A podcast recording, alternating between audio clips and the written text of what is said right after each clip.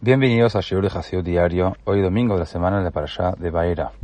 Al final de la sección previa, Moshe estaba perturbado por la aparente contradicción entre su fe en la bondad de Dios y el evidente maltrato de Dios del pueblo judío.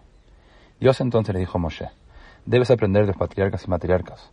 Ellos creyeron en mí sin cuestionamientos, a pesar de que les hice promesas que no cumplí durante sus vidas. Como comienza la parasha esta semana, diciendo: Dios le habló a Moshe diciéndole: yo soy Dios. Me aparecía Abraham, Yitzhak y Jacob, Baera el Abraham, el Yitzhak y el Jacob.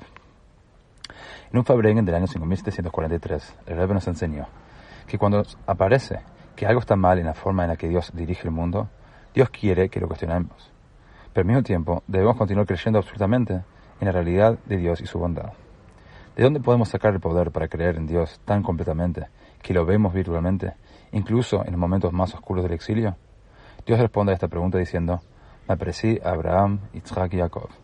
Los patriarcas y matriarcas poseían esta fe inamovible y nosotros la heredamos de ellos.